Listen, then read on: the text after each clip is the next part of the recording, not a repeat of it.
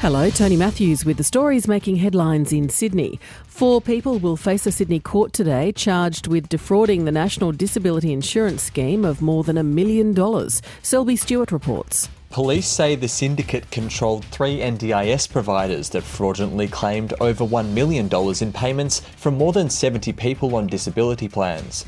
Following a six month investigation, five people were arrested in Western Sydney yesterday.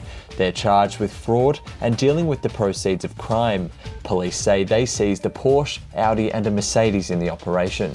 Four people are expected to face local court later today, and police say investigations into the fraud are ongoing. Selby Stewart, ABC News, Sydney.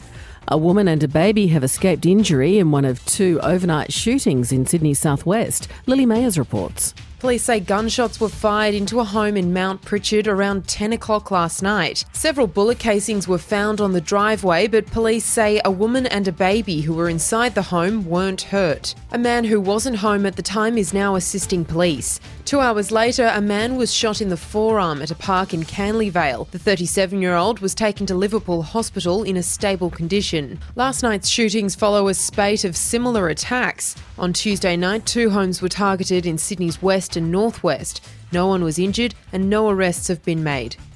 People with respiratory issues are being warned to stay indoors as smoke haze returns to parts of Sydney.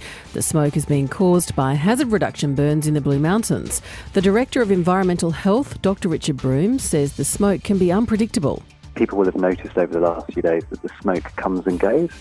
So you get, it's quite patchy and it can vary from place to place quite a lot. So some areas, so it was, it was particularly high around Liverpool.